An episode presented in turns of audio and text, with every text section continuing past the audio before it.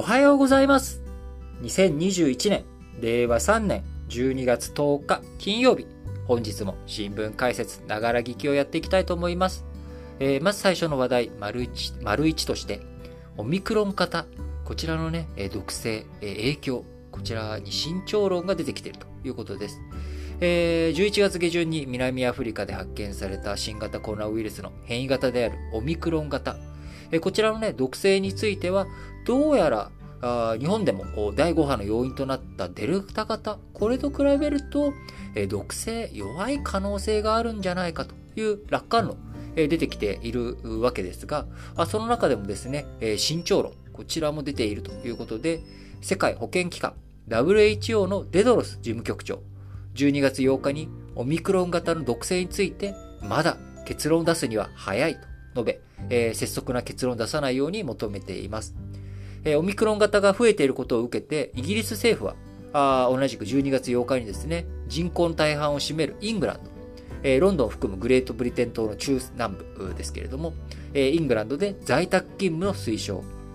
屋内でのマスク着用、えー、こちらを義務付けるなど、え、行動規制を強化すると発表しました。え、ただしですね、え、以前行っていたような都市封鎖、ロックダウン、までは行わずに、え飲食店は引き続き営業を続けるということです。えちなみにイギリス、グレートブリテン、えー、および北部アイルランド連合王国というのが、ま、正式名称ですけれども、え、略して、え、連合王国である United Kingdom、UK というふうに言うわけですが、えー、イギリス、まず、北部アイルランドというのは、まあ、アイルランド島の北側ですね。えー、ここが北部アイルランド。で、それ以外のグレートグレートブリテン島も3つの領域に分かれていて、まあ、ご存知の方多いと思いますけど、えー、ロンドンを含むところがですね、イングランド。で、北側がスコットランド。えー、そしてイングランドの西側西部がですね、ウェールズというところになっており、えー、UK という国は4つの地域で成り立っているということになります。で、歴史的にあの、スコットランドとかはですね、もともと、まあ、あの、カトリックの影響力が強かったりとか、まあ、いろんなその地域によっての特性、違いはあるんですけれども、えー、まあ、イングランドというのが、まあ、イギリスの一番中心部と今風になっているということです。で、あの、サッカー、フットボールとかですとね、えー、あの、UK 代表じゃなくて、イングランド代表とか、ウェールズ代表とか、あこういうふうに各国分かれて、えー、参加すると。いうようなことにもなって、あの各地域がね、えそれぞれ、え別の主体となって分かれて、えワールドカップに、え進出するというようなことをね、やったりとかするように、まあ、一つの国と見ても、イギリス結構いろいろと違いがあるわけですが、え今回、あのオミクロン型増えていることを受けて、イギリス政府は人口の大半を占めるイングランド、えー、こちらにね、在宅勤務の推奨とか、屋内でのマスク着用を義務付けるなど、行動規制を強化してい、えー、くということです。えー、またあ、日本、じゃあこの動きについてですね、どんな動きがあるのというところについては、えー、日本、今国会でね、えー、昨日もお伝えしましたけれども、代表質問、え、こちらが続いております。岸田文雄首相、その代表質問の中で、まあ、新型コロナウイルスワクチン、え、こちらの3回目接種、え、少しでもスケジュール前倒しで、え、できるように、まあ、供給側であるアメリカのファイザー社に、え、スケジュール前倒しで供給してくれよという交渉を今進めていることを明らかにしております。えー、なかなか、こうね、オミクロン型の影響、実際にどれぐらい、えー、どんな影響があるのというところをしっかりとね、注視していかなきゃいけないというような状況ですけれども、えー、他にはアメリカではですね、えアメリカのメタ、え慣れないですね、Facebook のことです。え Facebook、メタ社、えー、メタバースに今後力を入れていくっていうことで社名メタに変更しましたけれども、えー、北米で社員が出社を再開する時期を最大で5ヶ月遅らせることができるようにする考えを、えー、示しております。従来は2022年1月末にオフィスを全面再開する予定でしたが、新型コロナウイルスの変異型、オミクロン型の感染が広がっていることなどに配慮した模様で、えー、オミクロン型についてですね、皆さん、まあ、慎重姿勢を、え、保っているところも多いということになっております。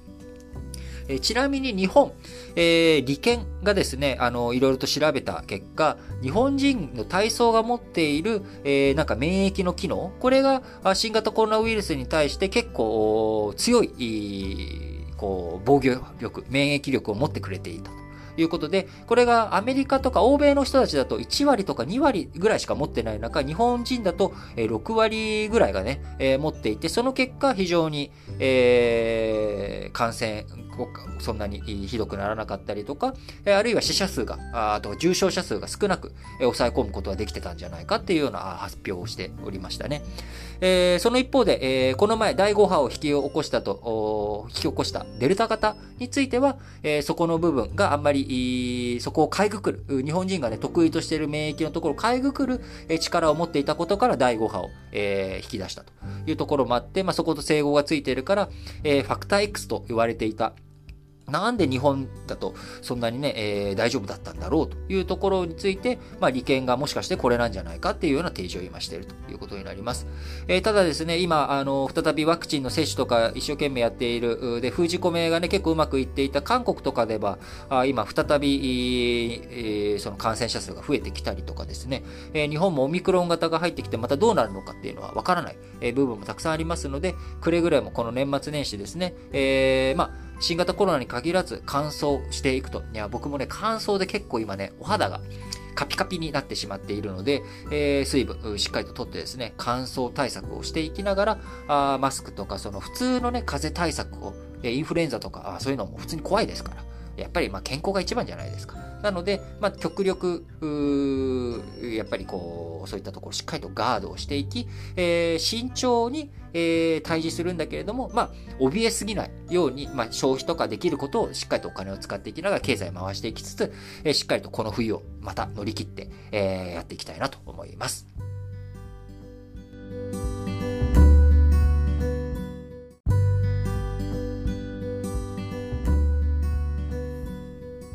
続いて、丸2の話題としまして、世界の中央銀行、えー、政策金利をね、今どういうふうにしていくのかという動向、いろいろと12月8日に動きがありましたので、えー、こちらについてお伝えしていきたいと思います。えー、オミクロン型の脅威についてね、え先ほど丸1でもお伝えしたしました通り、まあ、いろんな分析が進んでいる中、え12月8日に、えカナダ、インド、ブラジル、えこちらのね、中央銀行で金融政策決定会合開かれました。えカナダは0.25%、インドは4%と、えそれぞれ現行の政策金利、え今回の政策金融、金融政策会合を踏まえても据え置くという決定を下しました。え理由としてはですね、オミクロン型に対する影響、えこちらのね、懸念というものをしっかりと見ていかなきゃいけないよねということで、えカナダの中央銀行はですね、え2022年半ばまでの政策金利、こちら、あこう、先々ですよ。この足元だけじゃなくて、2022年、来年の半ばまで、えー、政策金利を現行水準で維持するという、まあ、フォワードガイダンス、先行き指示。こちらについても変えなかったということで、えー、声明文の中では、新型コロナウイルスの変異型、オミクロン型が、えー、今後、供給網の混乱、拡大や、サービスの需要減を招き、経済成長の重荷になる可能性があるということを指摘し、えー、政策金利据え置くということを決めました。インドの中央銀行もですね、今回、9会合連続での据え置きということになりましたが、インドね、もともと新型コロナデルタ型とかが蔓延してた時にはもう大変なことになっていたわけですが、あ今今回ね、オミクロン型あ出てきて、えー、せっかくデルタ型ちょっと落ち着いてきて、えー、経済の再稼働とか再起動、えー、再開ができるよなっていうような雰囲気になってきたところ、うん、オミクロン型やっぱりどうなるかわからないよねっていうことで、えー、引き続き金利、えー、そんな高くしないで金融緩和姿勢、えー、もうもうお金、市場にね、何かあった時にスムーズにお金が流れるような対応対策するよっていう、まあこういったね、メッセージになってるわけですが、あやっぱりね、この据え置きで一緒なんだけれども、その水準の違いが、まあ面白いですよね。す、で、に先進諸国であるカナダ、え、0.25%という金利水準。えそれに対してね、新興国で、え、経済成長をガンガンやっているインドは4%と。いうことで、まあ、同じ据え置きだけど、そもそもの水準の高さが違うっていうのが、まあ、やっぱなんかこう、なんだろう、この金利だけを見てもですね、いや、面白いなって、えー、感じちゃいますけれども、皆さん別にそんな感じじゃないですかね。そう。あの、僕はなんかね、ちょっと面白いなって思っちゃったんですが、えー、あと、今日、もう一カ国ご紹介したいのはブラジルですね。えー、今、インドとカナダは据え置きということで、えー、ご説明させていただきましたけれども、一方、ブラジルは7回、えー、7会合連続での引き上げ。こちらをね、えー、決定したということになっております。あのー、なんでしょう。やっぱり、先進国、ね、昔ブリックス、今はまあブリックスって言うと思うんですけれども、あのー、ブラジル、えー、ロシア、あですね、ブリ、えー、インド、チャイナ、あですね、ブリックス、えー、あとサウスアメリカ、あ、サウスアフリカですね。ごめんなさい。サウスアフリカ。えー、で、長なんかね、今、オミクロンの新建地になっていて、えー、みんなね、それで、あの、国、みんなね、長からの入国とか禁止とか、それ差別的だ、やめろ、この野郎っていう話をしている。で、ロシアはウクライナ情勢とかでね、今揉めている。で、中、チャイナもチャイナで、えー、経済の成長、ちょっといろいろ不動産の問題とか、あ IT への統制強めていたりとか、まあ、こういった問題抱えている中、えー、ブラジルなんかもですね、今経済、えー、非常にちょっと調子がよろしくないという状態ではあるんです。経済よろしくないっていう状態にあるときには、金融は緩和すべきというのが原則ではあるんですが、例えば、あトルコ、よくね、この新聞解説ながら聞きの中でもトルコの金利政策、えー、経済が、あみんなのね、庶民の金利、経済の景気観測があんまり、景況感が良くないから、あ金利を下げるっていうことをやっていると。いうことをしているわけなんですが、えー、それ以上にやっぱり金利一番大切なのは何かっていうと、インフレ対策なんですよね。えー、なので、えー、トルコは金利下げてるんだけど、その結果結局インフレが止まらないっていう状態になってしまっている。で、インフレが止まらないっていう状態になって、えー、どんどん経済が、えー、みんな苦しくなってしまっている。で、さらに、えー、金利が下がってる状態になっちゃうので、海外との為替、これが全然もうダメダメになっちゃって、えー、タイドルに対して、えー、トルコリラが、まあ、すごい下落をしちゃう。で、すごい下落をしちゃうから、輸入物価が上がっちゃう。えー、なぜなら、それまで、えー、ちょっと円でね、考えた方が分かりやすいんで、円安になっちゃうとどうなるかっていうところですけれども、それまで、えー、1ドル100円だったら、えー、アメリカの1ドルのハーシーズとかチョコレートがですね、100円で、えー、輸入ができたのがですね、えー、150円に為替が落ちちゃうと150円になっちゃう。えー、そうするとお、アメリカからハーシーズ輸入してくると、アメリカ1ドルで変わってないのに、えー、円、為替が変わっちゃったせいで、それまで100円で買えたハーシーズが150円になっちゃう。まあ、こうなっちゃうと金利、あの、インフレが起きちゃうっていうことになっちゃうわけなんですが、えこれを食い止めるためには、トルコがやってるような、あ利下げをするんじゃなくて、やっぱり利上げをしなきゃいけないというのが、まあ、普通の政策になるんですが、えー、ブラジル、今、干ばつや経済再開に伴ってインフレがブワーって加速している。要は物が足りない。えー、物が足りないけど、まあ、食事は取りたいし、経済は再稼働させたいしということで、インフレがぐわーっと加速している。えー、そういった状況なので、インフレに対抗して、やっぱり利上げしなきゃいけないということで、えー、ブラジル今回1.5%利率を上げてですね、7会合連続での引き上げ、えー、結果として今9.25%の政策金利となり、2017年9月の水準に並ぶ高水準となりなっております。えー、各国ね、オミクロン型に対する対応策、えー、しっかりと見据えていきながら、えー、足元のインフレとかとのね、兼ね合い、どういうふうにしていくのかというところが難しい、えー、舵取りになっておりますが、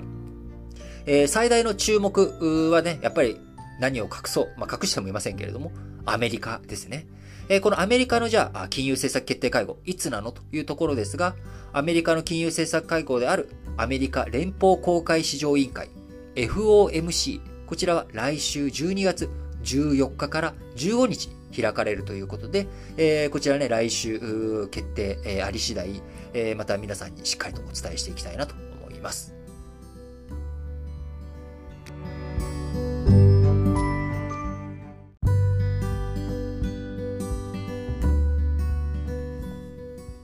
それでは、丸3の話題としまして、アメリカの政府、人権侵害などを理由に、えー、カンボジアへ輸出規制ということで、えー、アメリカ政府12月8日にですね、カンボジア政府による人権侵害、汚職を理由に輸出規制を厳格化することを発表しました。まあ、カンボジアという国はですね、ASEAN の中、東南アジアの中でも、えー、非常に中国の影響力が強まっています。えー、特にカンボジア南西部のリアム海軍基地、えこちらを中国が軍事利用する可能性についてアメリカは神経を尖らせているということから、まあ、カンボジアにいろんなものが流れていくと、えそこからカンボジア経由で中国に渡っていく。え、にあのアメリカとかが中国に、え、ハイテク機器とかね、輸出を規制していこうというふうにしても、カンボジア経由で、え、流れていってしまう。こういったことを懸念して、えアメリカ商務省はカンボジアを武器禁輸国に分類し、ハイテク製品の輸出審査。え最終的にこれ、えー、アメリカのハイテク機器、これをまあ、いろんなものにね、ハイテク機器って使えるわけですよ。例えば、あのー、宇宙あ、この前ね、あの、前澤さん、えー、元 ZOZO の創業者、あまあ、元じゃないか、ZOZO の創業者であることに元は何にも変わらないのか。まあ、あの、ZOZO の創業者である前澤さん、宇宙に行きましたけれども、えー、宇宙に関する技術という衛星とかね、宇宙技術っていうのは、そのまま軍事転用が可能になってきます。で、そこで高度な位置測定装置とかね、こういったものも全部軍事利用、ミサイルをね、どこに正確に飛ばすために使おうかみたいな、こういったことにも使えるので、え、ハイテク機器っていうものは軍事利用、え、される可能性がある。で、これ最終的に何のために使うものなんですかっていうことについて、えー、厳格に輸出審査厳しくして、軍事転用されないようにですね、えー、アメリカ管理していきますよということです。カンボジアに対する輸出品っていうものは。で、えー、商務省、輸出審査厳しくしますっていうことと同時に、アメリカの国務省、まあ、アメリカの国務省って外務省のことですけれども、えー、カンボジアに対する武器の輸出、えー、ハイテク製品の輸出審査を厳しくしつつ、えー、武器輸出にについては禁止と。えー、アメリカの武器について、え、カンボジアには渡し渡さないぞと、え。カンボジアに渡すとそのまんまね、え、中国に流れていって、中国がそのまま使わなくても、お、アメリカの武器ってこうなってんだな。じゃあ、これを上回るためには、こういうふうにやれば、アメリカの武器よりも自分たちの方が優位性保てるな、みたいな。まあ、こういった研究に使われてしまう可能性もあるので、カンボジアへの武器輸出を禁止しますというふうになっていきました。ただ、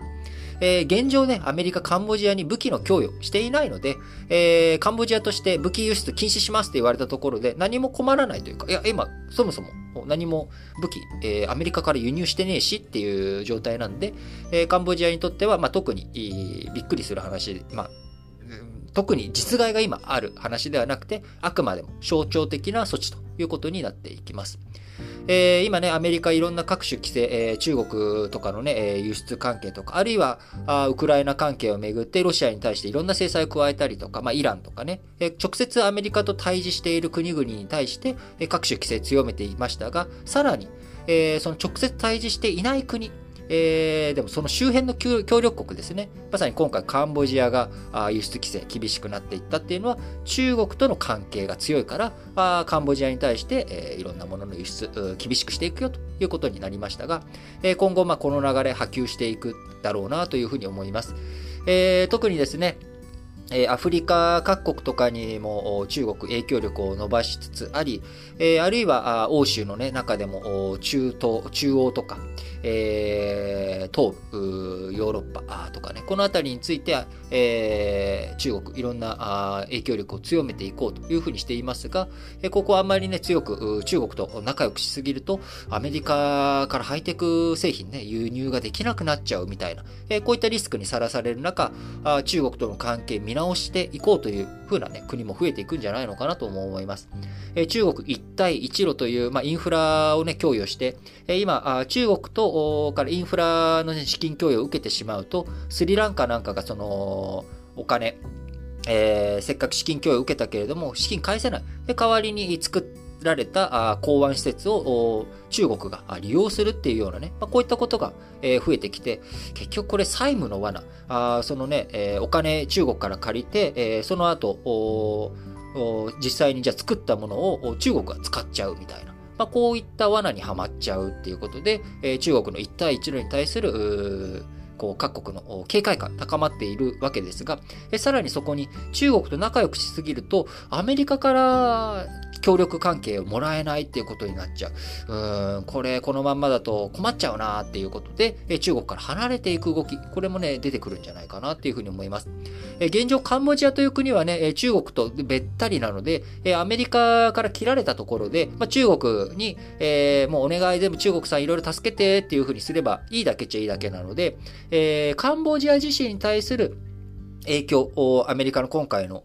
金融措置っていうものが非常に、えー、カンボジア本体にびっくら国というよりかは、他の国々ですね、えー、その国々が、え、このまんま中国と仲良くしすぎちゃうと、カンボジアで課された、カンボジアに課されたようなあ規制かけられてしまう、えー、そうなったらちょっと困っちゃうなっていう国が、えー、中国との距離感あ考えていくということになっていく手なんだろうなと思います。えー、昨日ね、お伝えしました、あの、外交的ボイコット。えー、こちらについても、えー、今回、え、昨日時点ではね、ニュージーランドとか、あいう名前が出てましたけれども、今、オーストラリアやあイギリス、そしてカナダなんかも、外交的ボイコットに参加していくということになっていき、え、中国に対する、こう、包囲網、え、アメリカのね、え、包囲網いろいろと今、いろんなところで狭まってきているという状態になっていますが、え、どういうふうに世界経済、え、見ていく上でも、アメリカと中国の対立、えー、こちらがやっぱり世界の中心になって動いていくっていうのは、えー、今2021年の12月というタイミングですけれども、来年以降も変わっていかないんだろうなと思います。えその上で日本、えどんな立ち振る舞いをしていくのか。まあ、日本完全にアメリカ寄りということに変わりはないんですが、え地政学的にはあアメリカよりもはるかに近いところでロシアと中国と対峙している。えこういった島国日本においてどういうふうな舵取りをしていくのか。あしっかりとね、岸田文雄首相、えー、今、あ国会で、え、代表質問を受けておりますけれども、え、この臨時国会が終わった後、来年、え、また一般のね、え、通常国会が開かれていく中、来年度予算とか安全保障費をどういうふうに考えていくのかという点においても、え、しっかりと検討を進めていって、日本の国益にかなう政策を実現させていってほしいなと強く思います。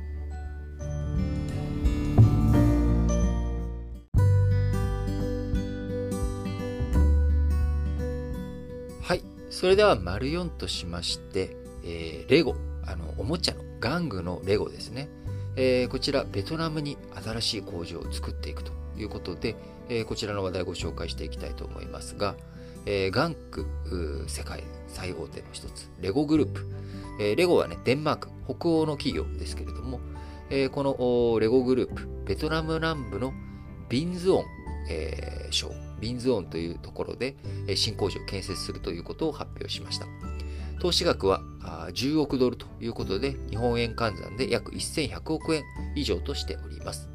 えーえー、建設の、ね、開始時期は2022年後半ということで、えー、じゃあ工場実際稼働するのはですね、2024年に、えー、のことになるということです。アジア地域経済成長で中間所得層厚みを増しているという状況の中、レゴとしてもですね、えアジアへの供給体制、こちらを拡大していくという意向で、えベトナムに新工場を作っていくということです。えレゴと建設予定時の工業団地が8日、新工場建設に関する覚書に調印をしました。えレゴ社の発表によりますと、工場の敷地面積は44ヘクタールということで、え今後15年間で最大4000人を雇用するということです。でヘクタールっていう、まあ、あの大きさ単位ですけれども、あのまあ、改めて、えーまあ、小学校とかでね、習う単位ですけれども、まあ、あのやっぱり普段こう、なんでしょう、まあ、農業とかはね、僕らやってるわけじゃないので、ヘクタールとかって言われても、なんか、こう、イメージ湧かないなっていうのがあると思うので、えー、まあ、単位の面積のね、ちょっとおさらい、えー、をしたいと思います。意外と忘れてる方も多いんじゃないかなと思います。えー、1メートル ×1 メートル。えー、これはね、1平方メートルということで、何バカにすんだよ、そんなこと知ってるよ、ということかもしれません。で、えー、1000メートル ×1000 メートルは、これ1キロメートル ×1 キロメートルなので、1平方キロメートルと。なあ、1平方キロメートルだって分かってるよ、と。えー、そこで R とヘクタールですが、これ実は、えー、この1メートルから1000メートルまでの間を埋める単位なんですよね。R が10メートル ×10 メートル。なので100平方メートル。えー、で、えー、100メートル ×100 メートル。えー、1メートル ×1 メートルが1平方メートル。で、1000メートル ×1000 メートルが1平方キロメートル。その間の10メートル ×10 メートルが R。100メートル ×100 メートルがヘクタールということなので、えー、こう、1万ヘクター、1万平方メートルっていうのが1ヘクタールということになります。で、その1万平方メートルが1ヘクタールなので、100ヘクタールがあ1平方キロメートルということになりますので、まあ、44ヘクタールっていうのは1メートル ×1 メートルのま半分4割ぐらいの大きさということになりますので、まあ、あのー、1キロ ×1 キロっていうのは、それは広大な面積ですからね。えー、確か、これも完全にごめんなさい。うる覚えなので間違ってる数字かもしれませんけれども、あの、資金城とかが3メートルかける4メートル、4キロメートルとかなのかな。まあ、だからめちゃくちゃ、え、嘘嘘だ。え？そんなでかい？ちょっと待ってくださいね。ちょっと調べよう。ごめんなさい。ちょっと気になっちゃった。気になっちゃったけど、間違えたこと言うわけにはいかないのでね。あのー、ちょっと待ってくださいね。資金城の大きさ。そんな3キロ、4キロ。あ、資金城はですね、3キロ、4キロはちょっと言い過ぎましたけれども、敷地面積72ヘクタールもあるんですって。だから今回作る、えー、レゴのあの、あ、全然嘘ついた。ごめんなさい。えー、北京の故宮、紫禁城の、あ、内城、内城が南北961メートル、東西753メートルということで、えー、外庁、外までね、えー、大きく広げてみれば、もうちょっと全然広いんですけれども、えー、いわゆる紫禁城の内側っていう風になっていくと、まあ、あのー、961メートルと753メートルで、えー、面積72ヘクタールということです。えー、なので、資金城のね、まあ、半分よりは大きいけれどもという敷地の工場を作るということで、うん、なんかあの、資金城がね、どれだけでかいかっていう話に結果として今なっちゃったんですけども あのー、まあ、ごめんなさい。話元に戻して、レゴの話に戻りましょう。えー、レゴの工場、敷地面積44ヘクタール、ベトナムに新しく工場を建てていき、えー、1100億円、えー、以上投資していくと。で、今後15年間で最大、えー、4000人を雇用し、えー、工場の屋根には太陽光発電設備などを設置し、同社で、えー、レゴ社として初めてとなる温暖化ガス排出を実質ゼロにするカーボンニュートラル実現した工場とやっていきたいということです。えー、レゴ工場ですけれども、えー、今回ベトナムに進出することで世界で6カ国目ということになり、えー、アジアにおいては中国について、え2カ国目の生産拠点ということになります。えー、こちら、レゴ社のですね、えー、最高執行責任者 COO の方がロイター通信に対して発したメッセージとしては、え中国やアジア地域の成長が今非常に優れている中、供給体制の拡大が必要になっていると述べました。でこのまあ供給体制の拡大、えー、何をね、意味しているかというと、えー、米中対立、え、こちらが非常に、米中貿易戦争がね、高く、今、影響が強くなっている中、グローバル企業、レゴ社に限らずですね、チャイナプラスワンという動き、強めています。もともと米中貿易戦争が始まる前から中国の人件費が高騰していってる。そうすると、なかなか工場として、生産費用が人件費が高くなったことによってコストがかさんでしまう。なので中国以外のところに、えー、もっとね、コストが安いところに移していきたいという側面が、米中貿易戦争が始まる前からある中、さらに2018年からね、米中貿易戦争が高まっていき、特に今年さらに米中対立が深まっているという状況の中から、まあ、あの、アジアでね、中国だけに進出していくと、その後何があるかわかんないから、まあ、リスク分散という意味もあり、そして経済効率で考えても、もうより生産費用を下げられるベトナムなんかへのね、進出っていうのが相次いでいると。いうことで、えー、今回レゴ、えー、ベトナムに新工場ということですが、あのー、僕ちっちゃい頃ね、すごいレゴ好きだったんですよね。いろんなあのお城とかあ持ってたりしてですね、えー、レゴのパーツつく使って、えー、いろんなのやってて、あのレゴ全部捨てちゃったんだろうなまたなんか、あの、許されるならですね、あのー、一部屋、レゴ部屋みたいなのを作って、えー、遊べる部屋があったら嬉しいなと思いつつ、まあそんなのね、あったら、あのー、こうずっとそこから閉じこもって抜け出せないと、子供のね、世界から抜け出せないということにもなりかねないので、まあちょっとぐっとこらえてですね、えー、今は日々しっかりと前向きに仕事に、現実世界に頑張っていきたいなと思っております。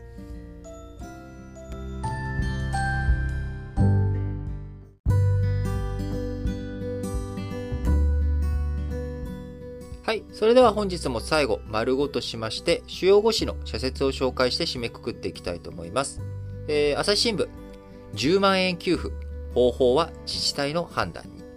しかし、購入予定の商品をクーポンで買えば、その分が貯蓄に回るだけになりかねない。商業施設や塾が少ない地域では使う機会も限られるということで、えー、10万円給付ね、自治体今、あの3回目のワクチン接種、こういった対応にも迫られている中、具体的にクーポンでの配布を、えー、自治体任せにするっていうことはね、だいぶ負担がかかるんだから、まあ、現金給付したりとかっていうのは自治体が自由にできるようにやりなさいとえー、そういうふうにしなさいと。え、そうじゃないとね、じあの手数料とかあ、事務費用とかもかさんで1000億円近くかかるわけなんだから、クーポンで配布しようとすると。え、そういったことをやめたらいいじゃないと。で、現金で、えー、やらないと結局、あのー、その分貯蓄に回るだけだというふうな朝日新聞の主張ですけれども、まあ、これはね、えー、その通りだと思う一方、さらにもう一歩踏み込んで考えるとですね、実はこれ現金で支給してもですね、貯蓄に回るだけなんですよね。あの、もちろん、えー、すでに余裕がない、もう一切、生活が苦しいっていう人は当然10万円、現金で渡そうがクーポンで渡そうがもらったもの全部使うわけですが、そうじゃない人たちは結局それが貯蓄に回ってしまうということになるので、僕は改めて現金給付でやったらいいと思うんですけど、給付対象者っていうもの、えー、これはやっぱりね、本当に考えなきゃいけないんじゃないのと。やっぱばらまきにしか繋がっていなくて、で、そのばらまきの結果が、大体、えー、口座残高あ、余裕がある人たちはね、まだちょっと様子見しようっていうことで、えー、口座の残高を厚くする。えー、将来ね、あの景気がやっぱりどうなるかわかんないから、将来のために今、あ、貯めておこう。っていう風に10万円もらったものがそのまま貯蓄残高に増える層っていうのも、かなり多いと思います。えー、そうならないように、えどういうふうに消費喚起に使っていくのか。まあ、僕はやっぱり GoTo とかですね、あのー、感染がきちんと収まったタイミングでは、えー、そういったものを使って、自分がまず未然に起きると、消費者が。未然に起きるとさらにお得が返ってくるみたいな、まあ、こういった仕組みをね、えー、活発化させていくべきなんじゃないのかなと思います。えー、昨日お伝えしました、えー、昨日かな？一昨日かな？あ日本の家計消費、えー、家計支出ね、えー、の中の消費には、あが、えー、非常に1年前と比べると大きく、大きくじゃないけどごめんなさい。えー、前年同月比と比べるとマイナスになっちゃっていると。で、その背景は前年同月にはですね、GoTo とかの影響もあって支出が結構活発だったっていうのが背景にあるので、やっぱ現金をね、ばらまく、給付金をばらまくっていうのは、今の困窮世帯とか、あそういったところには当然非常に効果的な、あね、あの、対策だと思うので、まあ、やっぱり送る範囲を定めて、もう今こういうふうに揉めてる時間はもったいないぐらい、さっさと困窮世帯には渡していき、えー、少しでも余裕がある、貯蓄があるところに対してはですね、えー、別の対策、対応策がいいんじゃないのかなっていうのはね、やっぱ改めて思いますね。えー、朝日新聞もう一本、米ロ首脳会談、衝突回避へ対話重ねよ。会談でプーチン氏はロシア周辺で NATO が加盟国の拡大や軍備強化をしないよう文書での確約を求めた。だが安全保障政策は各国が自ら判断することであり、ロシアが拒否権を行使できるような話ではない。毎日新聞、ドイツ新政権の発足、国際協調で指導力発揮を。えー、メルケルさんがね、えー、ついに退任して16年間の長きにわたってドイツ政治、えー、引っ張ってきましたが、えー、そこから新しくですね、SPD のショルツさん、えー、これまで中道右派の CDU、CSU のトップとしてね、メルケルさん、ドイツ政治を動かしてきたわけですが、16年ぶりに中道左派、えー、ショルツさんが、SPD の、中道左派の SPD が16年ぶりに、えー、首相を輩出し、ショルツさんが新首相というふうになりました。えー、今回はね、あのー緑の党のベアボックさんが外務大臣になるということで、えー、中国に対する人権問題、えー、こういったところについてもですね、非常にドイツ、これまでメルケルさんは中国との関係非常に良かったわけですが、新しい新政権、発足し、ドイツ、どんな外交を展開していくのか、国際協調でぜひともね、指導力を発揮していってほしいなと強く思います。毎日新聞もう一本は、文書通信費の使途公開。首相の及び腰理解できる。自民党総裁の岸田文雄首相は、各党が合意を得る努力を重ねる必要があると国会で語るだけで及び腰だ。だが、総裁選では政治資金の透明性を確保すると強調していたのではなかったかということで、えーね、自分が実際に困る立場になった時には言うこと変わってませんかということで、うん、毎日新聞結構これはね、鋭い、いい、いい嫌味だなと。いい意味で、こう嫌味が効いてるなっていうふうに本当に思いますね。えー、産経新聞、代表質問、人権意識の低さに驚いた。国会の代表質問を聞いて各党の人権意識の低さに驚いた。北京五輪・パラリンピックに対して政府が外交的ボイコットに踏み切るかどうか国民民主党の玉木雄一郎代表以外は誰も正さなかったからである。いやーまあそうなんですよね。人権問題なんですよね。この北京オリンピック、パラリンピックっていうのは。え、そこに対してね、え、しっかりと人権問題、今回ね、え、首相補佐官に、中谷元、え、元防衛大臣、えー、をね、据えたということもあるわけですから、あの、岸田文雄首相としてね、しっかりと人権問題、えー、これをどういうふうに取り組んでいくのか、改めてね、えー、主導、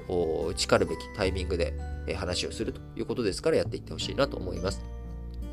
まあ、あの、唯一ね、外交的ボイコット、今、あ外交的ボイコットしませんとフランス表明しました。まあ、どうしてもね、次のパリオリンピックの開催国という立場でもあるので、あの、ここでいたずらにね、えー、対立を深めていくべきでもないし、アメリカ、イギリス系統とはちょっと違った外交の動きをフランスが見せるという状況ですが、えー、ドイツや日本、韓国、まあ、韓国もね、多分、外交的ボイコットしないんじゃないかなというふうに思います。えー、そうなってくると、あとはま日本とかドイツ、まあ、このあたりがね、どんな動きしていくのかということを引き続き要ウォッチだなと思います。えー、産経新聞、診療報酬改定、感染症に強い医療確立を。看護師らの賃金引き上げにも対応しなくてはならない。これを安定的に引き上げるためにも、個々の医療の報酬を精査し、適正な水準へと見直す必要があろう。読売新聞、数値有罪、政治生命を奪う不当な判決だ。日本は軍を批判する米欧諸国の声明に加わらず消極的な姿勢が目立っている。軍とのパイプがあるというが、独自の開口の成果は見られない。人権尊重を掲げる岸田政権は、軍への対応を根本から見直すべきではないか。えー、もう一本、えー、読売新聞ですね。コロナと休業、適切な労災申請を増やしたい。実際には仕事中の感染はもっと多いと見られている。今ね、えっ、ー、と、国内のね、新型コロナ感染者総数、昨年以来170万人いるんですが、えー、これまで、えー、新型コロナで労災として申請したら2万件で、認定は1万6000件にとどまっているということを背景にですけれども、えー、実際には仕事中の感染はもっと多いと見られている。だが、コロナ感染で申請できることがあまり知られてない上、感染と業務との関連が分からず申請をためらう人が、えー、人も少なくないと。いうところですが、え厚労省、昨年来仕事中にね、コロナに感染した場合は労災に当たるとして周知を図ってきています。え感染の機会が多い医療介護従事者については原則として労災と認定することを明確にしましたし、合わせて小売店や保育所など人と接する職場やそれ以外の職場でも複数の感染者が出た場合は幅広く認めており、えさらにコロナで労災が認められた場合は事業者の労災保険料が増えないようえー、特例措置を設けているということで、えー、設けるということで、今年度中に関連省令を、省令を改正する予定となっております。えー、適切にね、労災申請増やしていきたいなと思います。日経新聞、えー、衆議院の一票の格差。これをね、是正するため、小選挙区の区割りを見直す作業、本格化しており、えー、議席を10個増やして10個減らすと。地方のね、議席を10個減らして、えー、首都圏とか、あの、愛知とかのね、都市部を、えー、の、選挙区数を10個増やすということで、えー、まあ、こちらに対してね、自民党、調整が難しくて、えー、どうしようみたいなね、話があるんだけれども、これ、実行を確実に日経新聞やってくれと、えー、やらなきゃあかんだろうということで、えー、述べております。さらに、もう一個踏み込みまして、あの、地域のね、格差だけじゃなく、若い世代の意見が反映される世代別の仕組みを求める声もある。選挙制度は政治のあり方を形作る。幅広く議論を深めたい。え最後、えドイツショルクショルツ政権は欧州結束の要となれ。ドイツは来年2022年の主要7カ国 G7 議長国で気候変動を主要議題とする見通しだ。石炭火力の廃止に後ろ向きの日本に対し圧力をかけることが予想される。政府や産業界は他の国と溝が深まらぬよう対応する必要があるということで、えー、本日も皆さん、新聞解説ながら聞きをお聞きいただきありがとうございます。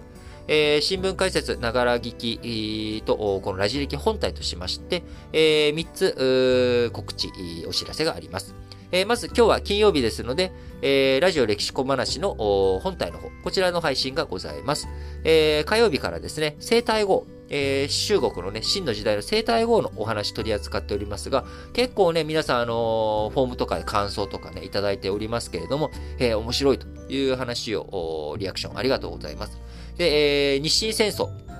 えー、僕らもね、あの、教科書で習う日清戦争に、えー、その日清戦争の軍備とか軍事費よりも、えー、生体後の60歳の還暦のお祝いに生体後お金をいっぱい使っていたとかっていうね、話を火曜日しましたけれども、じゃあなんで生体後そんなお金の使い方しちゃったんだろうという、まあ、真相心理に、突っ込むというわけでもないですけれども、今日金曜日その話を取り上げておりますので、ぜひ聞いていただければと思います。えそして新聞解説ながら聞きでもラジ歴本体の方でも我々ラジ歴としてはですね、え皆様から数多くのコメントや質問、こういったものをお受けしたいと思っております。え各エピソードの概要欄、こちらに Google フォームのリンク貼っておりますので、そちらからぜひアクセスして、え皆さん回答していただければなと思います。えそして最後、え来週12月14日火曜日、えー、この新聞解説ながら聞きのオンライン講演会を開催します。えー、12月14日、日本時間の19時半から20時半、えー、この時間帯で、えー、行います。えー、参加費1000円というふうになっておりますが、えー、ぜひこちらも各エピソードの概要欄に貼っているノート、えー、ノート記事の方に入っていただき、えー、こちら有料購入していただくと、隠れている Zoom の URL が書いてある場所が見れるようになりますので、ぜひぜひこちらの方も皆さん参加していただければと思います。えー、ありがたいことにですね、数多くの方に参加表明いただいているんですけれども、えー、私個人としてはもう一声皆さん、あね、年末だし、せっかくだし、これ、えー、半年間、えー、新聞解説ながら聞き、まあ、半年どころじゃなく、ない期間やってきておりますので、ぜひ多くの方と年末、えー、2021年の重大ニュースを振り返る時間を、えー、一緒に過ごしたいなと思います。はい。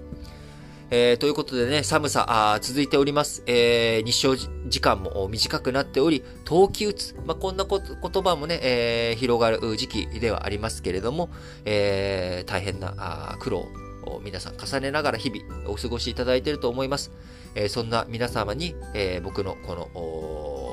いつものね、締めくくりの声があ皆さんの力の励みに何かね、なれば幸いです。それでは、皆さん、今日も元気に、いってらっしゃい